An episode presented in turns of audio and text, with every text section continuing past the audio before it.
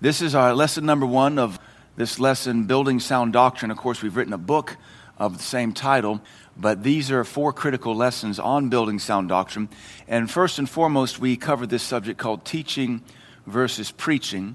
And if you're just kind of new to church or uh, aren't an astute student of the word, you think teaching and preaching is synonymous, but they are two very totally different skill sets that accomplish two totally different things. And that's what we want to cover in this lesson.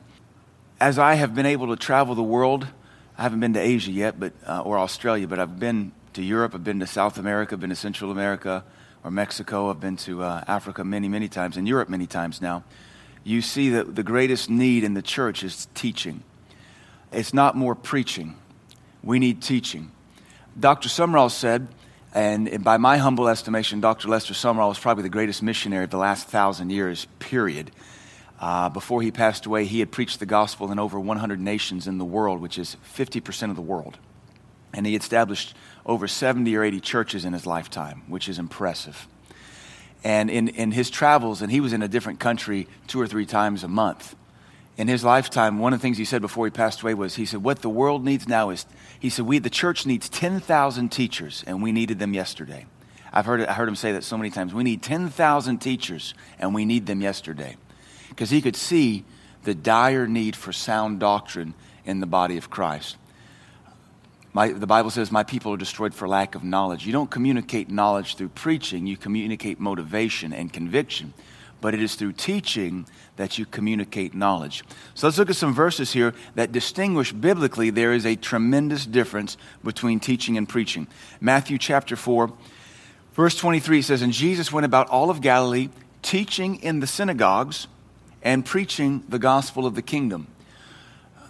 Real quick, we see two things. He was teaching in churches and preaching the gospel outside of churches and healing all manner of sickness and all manner of disease among the people.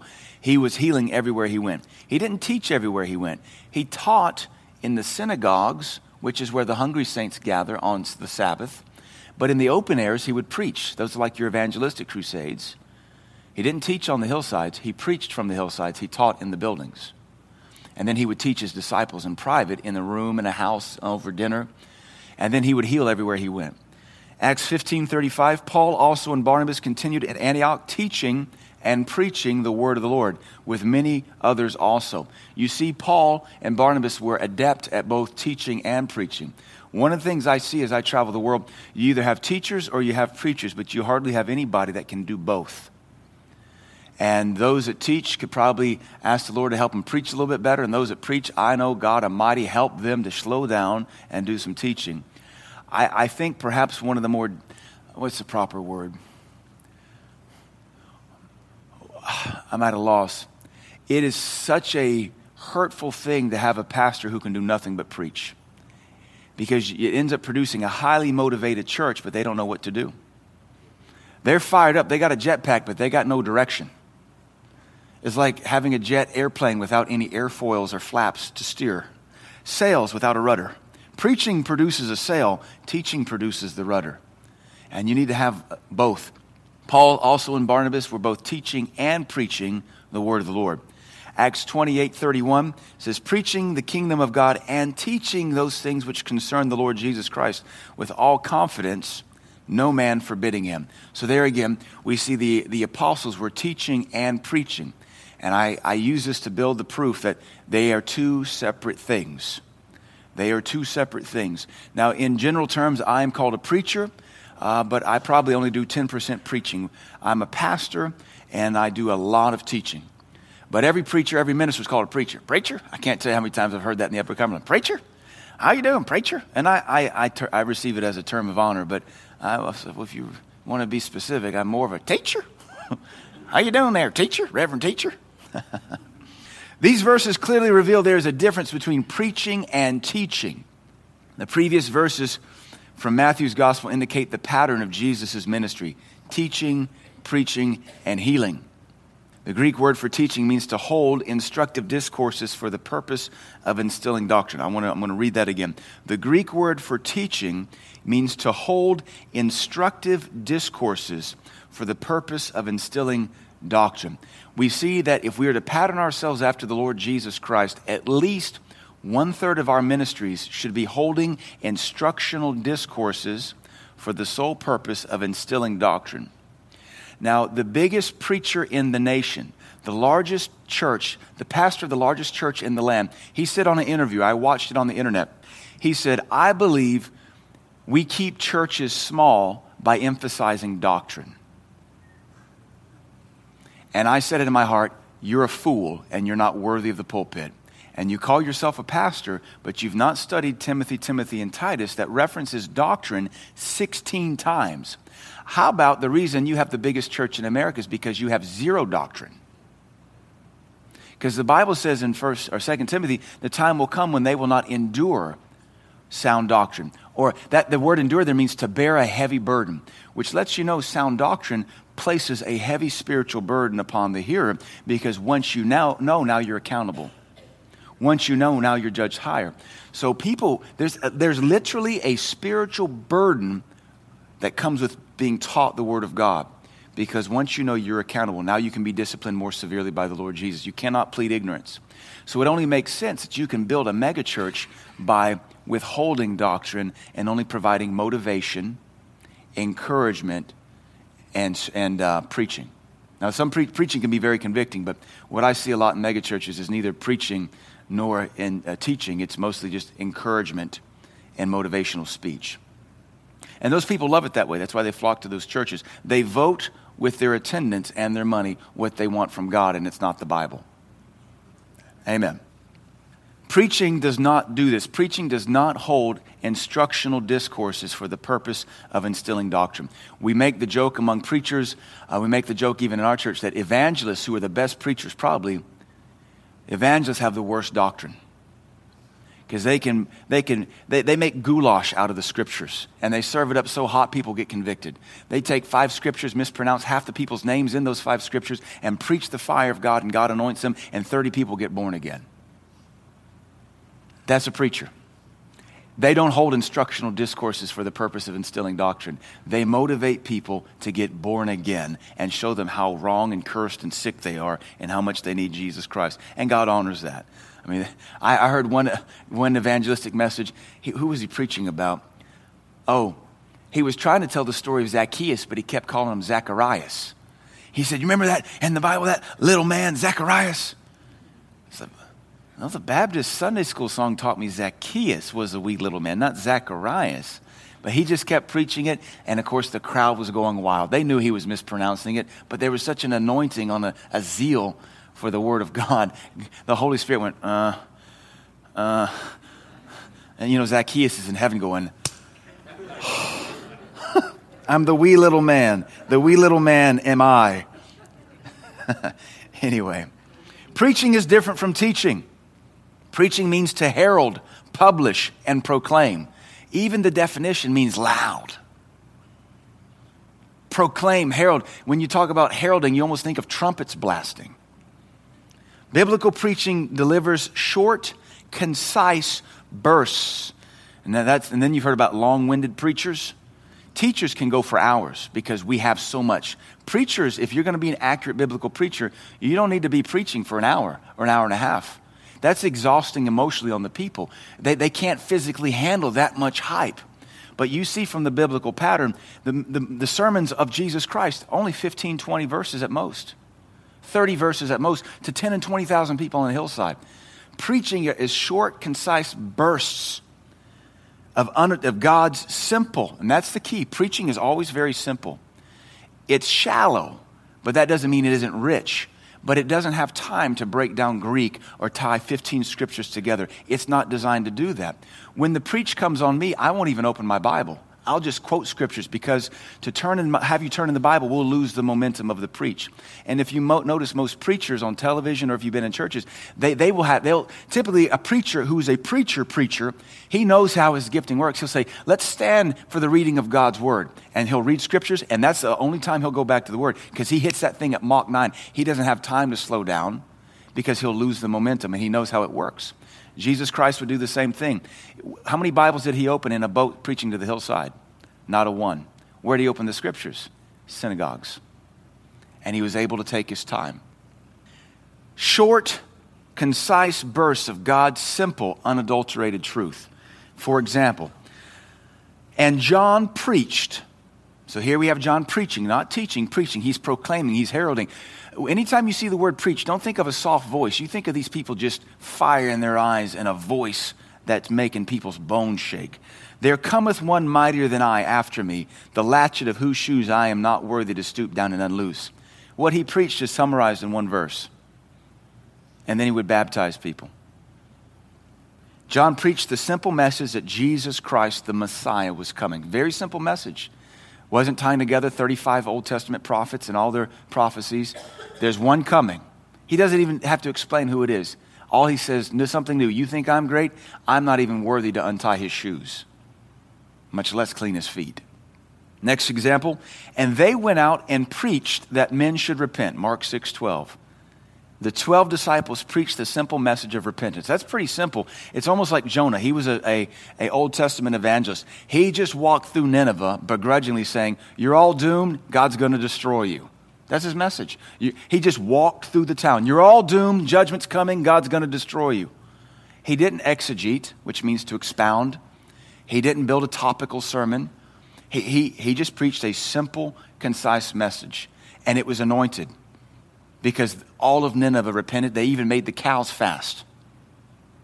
And even the babies fasted to show God they were truly sorry for their wickedness. A preacher, a preacher preacher does not need a whole lot of verses to get the job done, and he doesn't need a whole lot of time. And that's where we get the term long winded preacher because folks were excited the first 20 minutes, and then God left, and so their heart did well as well. So preachers got to know all right, I'm done. The, I've, I've communicated as much as I can. But teaching is different. You can, when folks are hungry, you can teach for hours because you're unwrapping. It's like Christmas. You never get tired of unwrapping. Are there any more presents? And unwrapping. And after you uh, pull the ribbon and unwrap, then you take the thing out of the package. Then you hold it up or you try it on and you put it together. That's like teaching. Preaching is not that. Preaching is short, it's like a bulldozer with a jet rocket behind it. Whereas teaching is more like brain surgery or muscular surgery where you re- reform the sinews and the muscles and the fibers. Then Philip went down to the city of Samaria and preached Christ unto them. Notice these sermons are very succinctly summarized with two or three words.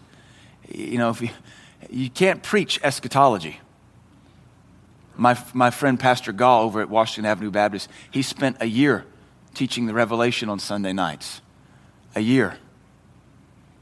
And he said, I think I'm going to go a little longer because I'm not done yet. 52 weeks. You can't preach eschatology. You have to take 60, 70 Sunday nights to accurately do it justice. And even then, you've exhausted the subject. The people have had all they can have. You have to hit pause and come back two years later and refresh it again. The simple gospel message of salvation through Christ was preached. Next point, straightway he preached Christ in the synagogues. What did he preach? He is the Son of God. Very simple message. Paul preached the simple message that Jesus Christ is the Son of God. Uh, we, we, hopefully, we're seeing over and over again preaching is short, concise, simple messages. I don't understand pastors who can have a 30 minute sermonette on a Sunday morning. One man of God said, Sermonettes produce Christianettes. I, I don't know. I mean, if, if you give me my church, if you give me a group of believers, 30 minutes just gets me going. I mean, I just get, fire, I just get started. Uh, Sunday morning is the shortest I teach. Well, actually, Sunday school, but Sunday morning service, and that's usually an hour, hour and five minutes. And I only stop for your sake because we've got Sunday morning people conditioned that, you know, it's time for lunch and they think they've done God a favor by being here for two hours. That's why on Sunday night I can teach an hour and a half, two hours, no problem. And Wednesday night, if we really hit it, we can teach two hours, not a problem at all. And it, we don't stop for lack of information. We stop because I think you've had enough and that's enough. And after the baptism that John preached, notice John's message was baptism. He was known for it. That's why he's called John the Baptist. It had nothing to do with the denominational affiliation he was a part of. There were no Baptists until the 17th century. And after revival, the Baptists came forth in America. John the Baptist was not the first Southern Baptist. I think I've told you the story about the guy uh, when I used to work construction inspection as a baby geologist And this guy was a um, concrete truck driver, so I'd always see him on job sites that I was inspecting work on. And he was an outspoken Church of God Pentecostal, tongue talker. And then I got to, as I got to know him, he's an older gentleman, found out he had moved over to the Baptist church. I said, wait, wait, you told me a couple weeks ago you were a tongue talker, spirit filled, Church of God, Holy Ghost and fire. I am. I said, why'd you jump over to the Baptist? I jumped out of the Baptist to get among your kind. He said, Well, I happen to read in the Bible, it says, Among all prophets, there was none greater than John the Baptist.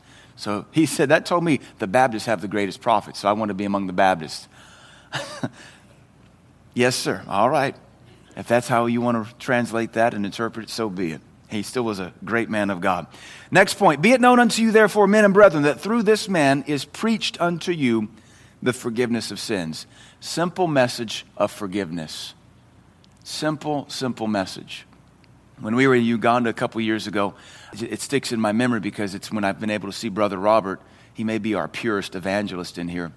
He, we had outdoor crusades, and I knew I have no business on an outdoor crusade platform because it's not my gifting. Robert would get up there and in 15 minutes preach a simple message, and we have an altar call two, 300 people folks getting born again, demons coming out of people. Uh, the team of us nine would be among the crowd at night, among the Ugandans, laying hands on people, them falling down, demons manifesting, demons manifesting on the platform, and Robert be able to do that in 15 minutes.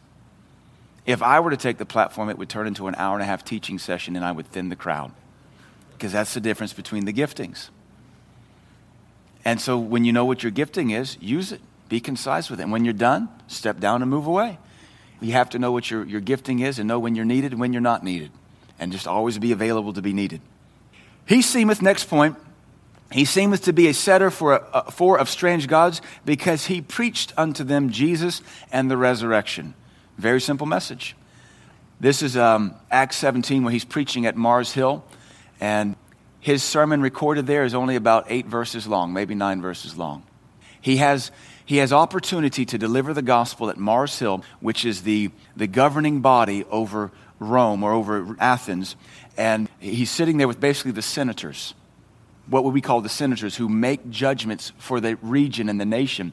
And he is given the opportunity and he preaches. He doesn't teach. We know Paul was a great teacher. He taught all night long till somebody fell out of the, their, the upper window of sleep, broke his neck, died.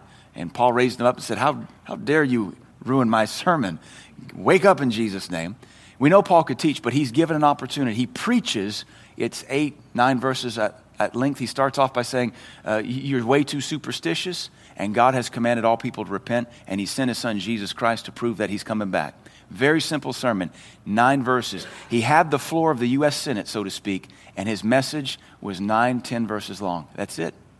And he got disciples out of that sermon, and he also got mocked of everything he could do, 10, 10 verses long at most. Paul's sermon at Mars Hill is recorded, oh, there it is, as being only 11 verses long with the simple subject of repent. We might say, you're superstitious. This is where he walks into the town and he sees the idol to the unknown God. That grieved him. He somehow worked his way into the floor of the Senate, Mars Hill, and he said, Repent. I've come to tell you about the God you don't know about yet. And yet, in 11 verses, he got disciples. They followed after him. And some said, We'll hear more about this tomorrow. But you got to know when to turn it on and when to turn it off. In essence, the tool of preaching is used to quickly and powerfully convey the Lord's burning but simple message of the moment. And that's the key it's burning. It's a flamethrower. You don't have to hold that thing on there forever. We're not cooking pizzas here. We're not trying to burn rock, we're just trying to singe the people. Preaching delivers the burning message with fervor and often fury. You don't have encouraging preaching. It is designed to get your butt in gear. And it's either get your butt in gear to the altar to repent or to get your rear end in action to do something for Jesus Christ. Now, there can be a come exhortation that gets you encouraged and out of your rut, but if that's every sermon, you're spiritually dim. A local church does not need exhortive preaching every service unless they're just all dead. In which case, you need to change the exhortation from you can make it, you can do it to you need Jesus Christ, you're all cursed and going to hell. But once that spark of life is ignited in a person, you just need to spritz them with some gasoline and you'll set them on fire again.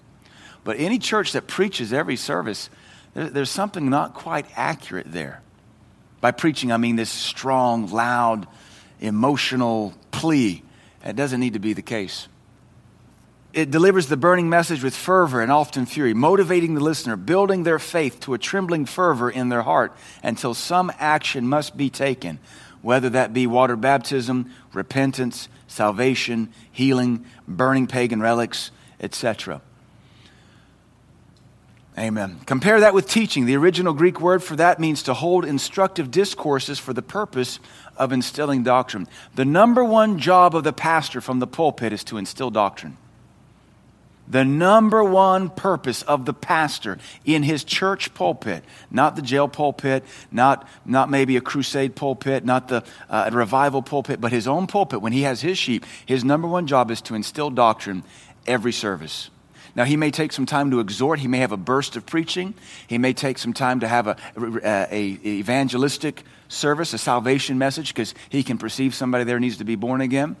But his number one job, I would say probably 80, at least 80, uh, we'll go, or maybe 75. No less than 75% of a pastor's job should be teaching to instill doctrine because the Great Commission is win the lost, make disciples. And you can't make disciples preaching at them. We would say yelling at them. You make disciples through instruction and discipline. That's doctrine. If all you ever do is yell at them through preaching, you're trying to motivate them to the cross again. They've already been there. They, they tagged up. They've moved on. Preaching, twofold commission. Win the lost, make disciples. That's all we do. Win the lost, make disciples. Now, there's a bunch of different ways we do both, but that's the bulk of the preacher's job, the, the minister's job. Win the lost, make disciples. And I, even the teacher, even the pastor, he can just teach a simple sermon on Zacharias, the wee little man that he was, and folks will get born again because God moves through the teacher's office as well. Matthew 4 23, and Jesus went about all Galilee teaching in their synagogues. Of critical note is the fact that Jesus Christ taught in the synagogues. Synagogues are where you find those who are already faithful to God. Those that are faithful to God come to the house of God to learn more about their God. They don't come necessarily to be preached at, though if they need it, God will give it to them. But we come to learn more about God. You're in Sunday school, not Sunday revival, not revival school. You're here to be taught, to have the Word of God and doctrine expounded upon you. This is what we have to do in the local church, a bulk of it. We'll have in folks who are genuine preachers because maybe in that season we need that exhortation, that, that challenge, that charge of our faith. But uh, the greatest the greatest ministers you'll find are those that can take people where they need to be and those that the greatest ministers you'll find are those that can do both that are that multifaceted like a swiss army knife. If you're just a one trick pony though you're going to really limit what what you're able to do. Even god said of, of deacons elders and bishops they have to be apt to teach so even the evangelist has to be able to pull out a good teaching sermon and be able to teach from it and not just fall into preaching. So much of what we do in the body of Christ as ministers is oftentimes just bad behavior, bad habits. I think that's a term I used in Kenya last uh, a couple months ago. Bad, bad habits, bad habits. Here in the South, we have those what we call hack preachers and, and I've listened to them on the radio, and it's like they, they read a scripture, and then all of a sudden, they, ah, and God said, ah, and, and the Lord's going to use you. Ah, and he said, come on to the altar of God. Will you come, my friend? Will you come? Anybody heard anything like that? It's pretty good, isn't it? Oh, that is all learned behavior. It is learned. It is church culture. And just because you have church culture doesn't mean it's good church culture. In Kenya, there's a pastor I've gotten to be friends with. I call him Pastor Froggy because his voice, uh, he, I mean, do his impersonation. Uh, he's like, Praise God, brother. Hallelujah, praise the Lord. His voice is that hoarse because when he prays, it's a yell, it's a scream. When he preaches, it's a yell, it's a scream. You ask him to come pray. And it was so funny. We, he came down he said, Thank you, brother. Praise the Lord. Oh, Jesus. Glory to God. Hallelujah. Praise you, Lord. We want to thank you today. Like, where was the meek guy that came down front and gave a curtsy and said, Thank you, brother? It's like culture kicked in and he went weird. he tried to tell us a witch had put a hex on his voice. I said, no, no, no, no, no, no, no. What you need is chill out, drink some hot tea, and whisper for a while. I can cure this. This is calluses on your vocal cords because you're in a bad church culture. Amen. Jesus Christ taught in their synagogues. When the people of God are hungry for God, you don't have to scream at them. If you do, you've, you've picked up bad habits, like picking your nose and other stuff. So unlearn it. This indicates that the faithful believers often need something in addition to preaching. Bad church habits, bad ministry habits, bad habits. That's all it is, is bad habits. And it's learned behavior. And you're always emulating your hero. That's what you do. And there's nothing wrong with having a hero unless they have bad habits too. Matthew 21, 23. And when he came into the temple, the chief priests and the elders of the people came unto him as he was teaching. Where was he? Temple. And what was he doing in the temple? Teaching. Because the temple is where those that are hungry, those whose personal GPS always goes to the house of God, they know how to get there. They're there to learn. And they said, By what authority dost thou do these things, and who gave us who gave thee this authority? I use this one in Africa to point out, because there's a bad mindset in Africa, that unless I'm preaching, there's no authority. And yes, unless I'm yelling, there's no authority. But the Pharisees walked in, they heard Jesus teaching, and they could tell there was authority. There was a power just in the teaching of God's word. I'm guilty of this, as every preacher is. Sometimes we think we need to help the word of God. We think the word of God and the Holy Spirit aren't enough of a dynamic duo to speak to someone's heart. So we think sometimes hurtfully, wrongfully, we have to yell it. And I've learned not to do that. I've learned to say, I'm just going to say that again. Some of you are sinful and you need to repent. And I can say it just as chill like that, and the Holy Ghost dash those bones asunder and cause repentance to come. But we, we get into these hurtful habits of thinking we have to help God, and screaming it makes it more authoritative. The Lord spoke to Elijah in a still small voice. There's no more authoritative voice than the voice of God, and it was a still small voice, and it said, What are you doing here? And then it said, I'm done with you. Go anoint your replacement. Did God have to yell that to get his point across? Oh, no, no. And what did Elijah do? He quickly obeyed that still small voice. This, pro- this verse proves that teaching is just as authoritative as preaching. Too often, the minister feels like he must yell to be heard. Solomon's wisdom rebuffs this notion. Ecclesiastes says, The words of wise men are heard in quiet more than the cry of him that ruleth among fools. So I, I say, either you don't have wisdom or your people are stupid. Either you don't have wisdom because the words of a wise man are heard silently more than, than uh, the cry of him that rules among fools. Maybe you have to yell because your church is dim and dense. I don't believe that of God's people, though. So maybe you lack wisdom. Because if you're wise, you can just speak and it is communicated. Now, again, we're not trying to diminish preaching, it is necessary. And I love it when it gets on me because literally when the preach, I'm so used to methodically teaching. When the preach gets on me, it's literally like being on the back of a jet ski and I'm just hanging on and I can't let go of the thing and I'm hoping I make it to shore. Something slows down, and I keep my shorts on, you know, because if you ever used to jet ski on the old jet skis, if you fell off, the jet got you right from here down. It could take swimsuits and flesh off. When the preach comes on me, I love it because it's like, I'm not in charge of this. I don't operate this. This is whoa, Nelly. But at the same time, if that's all you do, it could just be learned behavior. Just like some teaching is dead because it's not anointed, some preaching is dead because it's not God.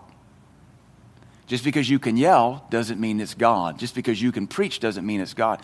Uh, you know, uh, anyway, so much of it is just emotional hype. Teaching has the power to stir people up. Luke 23 5 says, And they were there more fierce, saying, He stirs up the people, teaching. Notice this verse, even the Pharisees recognize that teaching has the ability to move and motivate and stir and kindle and, and excite people. And they were upset because he, he was stirring up all of Jewry, all, all the Jews, not jewelry. Uh, but if you're from Middle Tennessee, it's the same jewelry.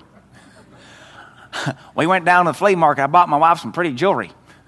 Well, no, this is mean all of uh, Jewishness, all of the Jews among the Romans, among the Roman occupied territory.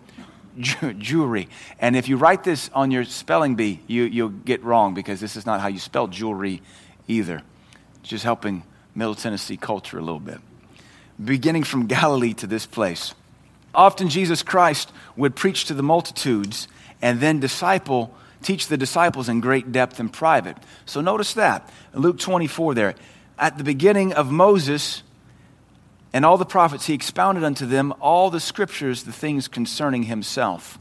So, what we see here is Jesus would go out, he'd preach the Sermon on the Mount Blessed are the pure in heart, blessed are the meek, blessed are, those that are persecuted, blessed, uh, blessed, blessed, blessed are the peacemakers. And that's, a, that's the Sermon on the Mount, is actually the longest sermon in the Bible. It runs there, John 5 into chapter 6 and 7. It's the longest sermon preached, but actually, if you look at it, it's, it's almost a teaching sermon because there's so many points. But then the disciples would come. What about Mark chapter 4 and the parable of the sower sows the word? Very simple sermon. And then in private, the disciples would say, uh, What does this represent? And Jesus said, Have you been with me this long?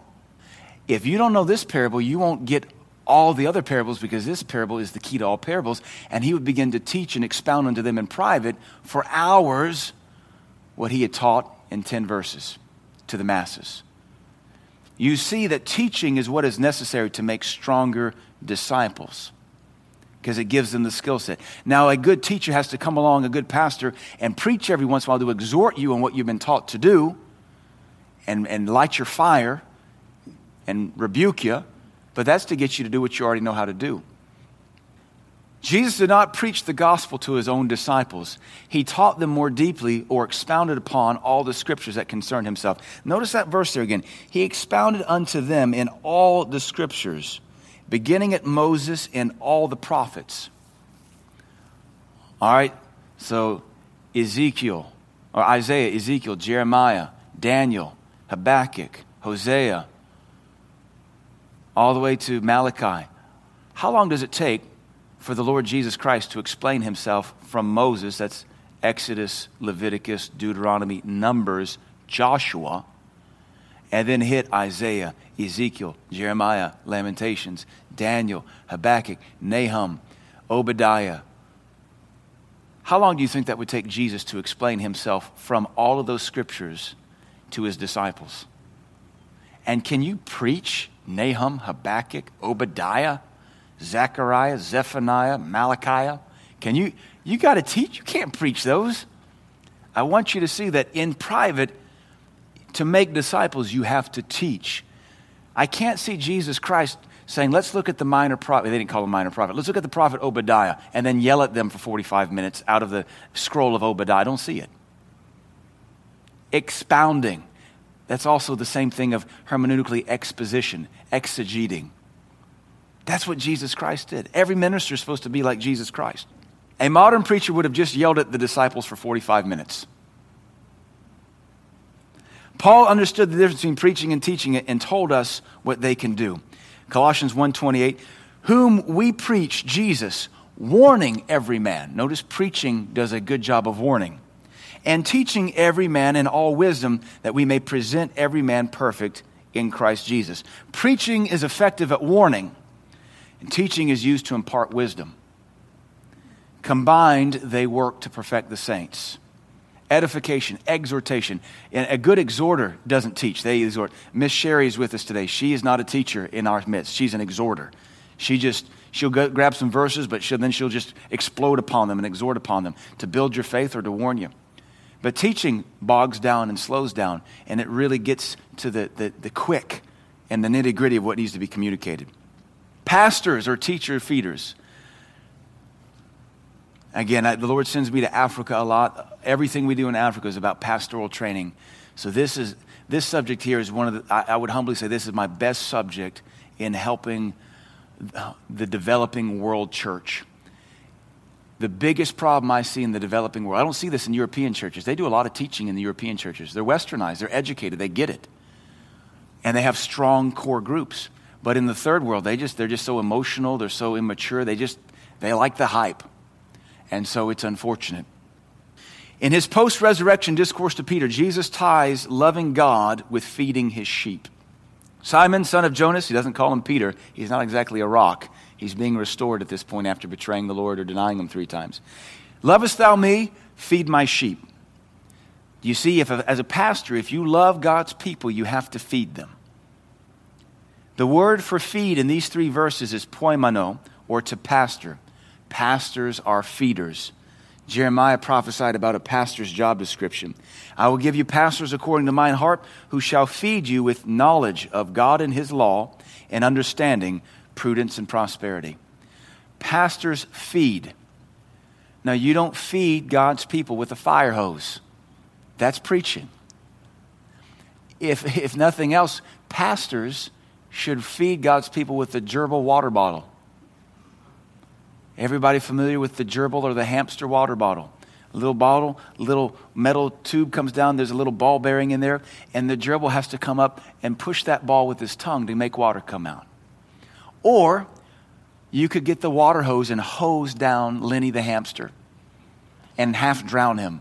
And he'd say, Boy, that was an awesome service. What'd you learn? Water's wet. How much did it get in you? Not a bit, but boy, aren't I wet right now. Now, you have to, as a pastor, be a lot more strategic and a lot more accurate. You steer your church through teaching. You, it's like teaching lays the bricks of the yellow brick road. Teaching paves the way for the church to travel. And if all you do is yell and scream, you just go in circles like a whirling dervish.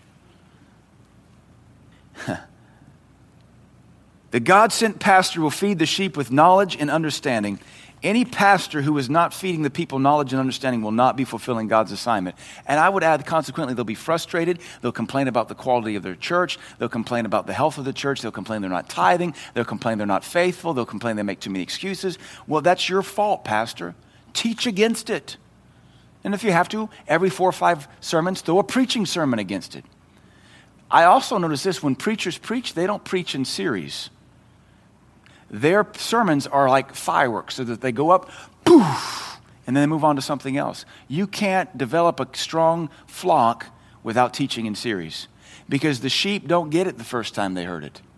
The power of pastoring is repetition. Jesus said to his disciples, Again I say unto you. How did he, how did he make full time apostles out of guys he only had for three and a half years? He taught them every day the same stuff over and over and over again. It's like the U.S. military. They take 18 year old selfish, snot nosed brats, shave their head, and in six months they have a soldier out of them because they teach them and drill them and instruct them 24 hours a day. They yell at them in between teaching and instructing them. I can't imagine, you know, when they learn how to break down an M16, they're not yelled at. They're given instructional courses, and then they practice, and then they go to the range, and then they're yelled at. You maggot! Or I'm sure a lot more colorful words than that. Things that aren't appropriate for the, the gospel microphone. the New Testament commands pastors to do the same thing. Acts 20 28 says, Take heed, therefore, unto yourselves and to all the flock over which the Holy Ghost has made you overseers. That's the Greek word episkopos or bishop. To feed, poimen, that's the word pastor. Here you see that every pastor is a pastor bishop. Every pastor oversees and feeds. Uh, we don't use the term bishop in our circles, but I am technically a bishop. I oversee this church and I pastor. We have under bishops. Our elders are technically elders are technically bishops. They help oversee the flock too. And we might even go so far as to say our department heads are micro bishops because they oversee their departments and they are delegated authority with the ability to instruct and correct and to guide. That's a bishop. But there is a principal bishop or principal of the flock and that would be the pastor or me in this church. To feed the church of God. Notice there, feeding, feeding, same word for pastor. The church of God which he hath purchased with his own blood.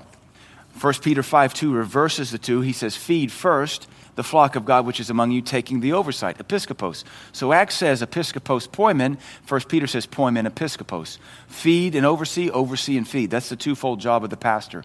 I oversee you, your spiritual health, the condition of the church, the administrations, the governments, and then my job on service time is to feed. What I do outside of service time is I oversee. And what I oversee, I adjust my sermons to help tweak and correct and guide and lead and steer. And then when I'm done, I go back to overseeing.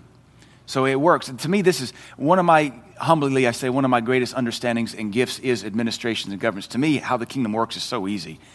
And I can step into a church and realize, wow, This church needs about six months of teaching on governments, administrations, and how the pastor's office runs, and the church would run so much more smoothly. It's like a good mechanic.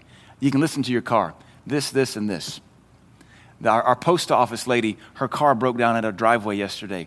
So we went out there to help her, and she turned the car over nothing, and we listened to some noises, and I said, Well, that's about the extent of my uh, mechanical know how. You got lights, so you got things. It's not even turning over, so it's probably your starter and it's too hot or something. But other than that, I don't know. And it's about to rain. You need a phone?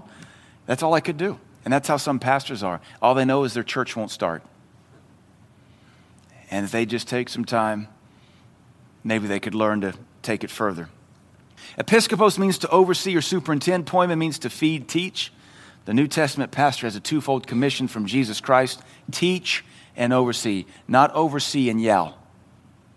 Not oversee and yell. Teaching is the number one way pastors feed and grow their sheep.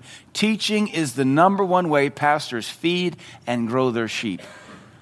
When I'm in Africa, I make the point African school system is amazing. The British have done an immaculate job in the, in the Anglophone countries of, of doing just such proper education. I, I would honestly wish I could raise my kids in Africa so they could get the African education. The kids, when they're called upon, they stand up to give their answer. They raise their hand when they're called upon. They stand up and they politely curtsy. They all wear uniforms. They live in bush huts. They wear uniforms to school and, and they walk everywhere. So even the pastors, when, they, when they're called upon, when we do question and answer, they'll stand up just like they did when they were five years old and 10 years. It's the coolest thing. I absolutely love the culture. I asked them, I said, when you learned mathematics, did your mathematician teacher yell at you? Two plus two is four. Four times four is 16. Repeat after me, you bunch of maggot sheep. And they all laughed. No. I said, but did you learn math? Yes. Do you still understand it? Yes. So why are you yelling at your sheep? When they taught you Swahili or Lugandan or English, did they yell at you how to conjugate a verb? Swim, swam, swum, swimming. Swim, swim, swim, swimming! Come on, class, we can learn it! Swim, swim, swim, swimming! And they laugh hysterically because they know that's stupid. I said, then why are you trying to pastor your sheep that way? All you're doing is deafening their ears and getting them excited about swim, swam, swim, swimming. I have been in churches where the preacher or the pastor isn't a pastor, he's a preacher, and he yells at them. And the second he starts into his little pre programmed rant, he's the lily of the valley, the fairest of 10,000, the Lamb of God, the balm of Gilead. They start cheering and hooping and hollering, and they know that he's the Lamb of God and the balm of Gilead and the fairest of 10,000, the ancient of days. But they don't have a clue what any of that means or where to find it in the Bible because they've not been taught. So it's Pavlovian pastoring. The second pastor gets excited, we get excited, but we have no depth of Christian root. But if you're well taught church, all you have to say is, God is going to move today because we're going to declare the word. And if you're taught, you're like, yeah. Hearts just geared down and engaged. We didn't have to yell about anything. I'm all for yelling when it's anointed of God. But you, if you want to, you can make a religious rut out of yelling. It used to be anointed, and so you think it still is, but that may not necessarily be the case. We got to keep going here. I'm already two minutes over. Can you imagine school children learning history and mathematics at the feet of an evangelist? Can you learn philosophy or a second language with the instructing yelling at you for 45 minutes? Part of the bishop, elder, servant's requirement list is the ability and eagerness to teach. And a bishop then must be blameless, the husband of one wife, vigilant, sober, of good behavior, given to hospitality, apt to teach. Even the bishop, servant, elder, leader, helper in a church has to have a teaching ability. If you're going to lead in the body of Christ, you have to have a teaching ability. Can you imagine Mr. Gregg teaching band, yelling at the kids? yelling chromatic scales, this is you're teaching trombone or any of the instruments you, I know you teach. Yet you can't do it. It's too much pressure. I'm trying. I can't blow on this woodwind with you yelling at me. To me, it's just so obvious and so simple, but we get into hurtful religious habits. Will you come, brother? Will you come? Will you come? I won't go back into it. Paul told young Pastor Timothy to command, exhort, and teach. command, exhort, and teach. Paul also expected every believer to grow up and become a teacher. Disciples are reproduced by teaching those who can then go and teach others. Notice all this emphasis on teaching, teaching, teaching, teaching, teaching. 2 Timothy 2 2. And the things that thou hast heard of me among many witnesses, the same commit thou to faithful men who shall be able to yell and scream it at others. Now, let me give you my two cents worth, and I've observed this. There is the genuine office and anointing to preach and exhort.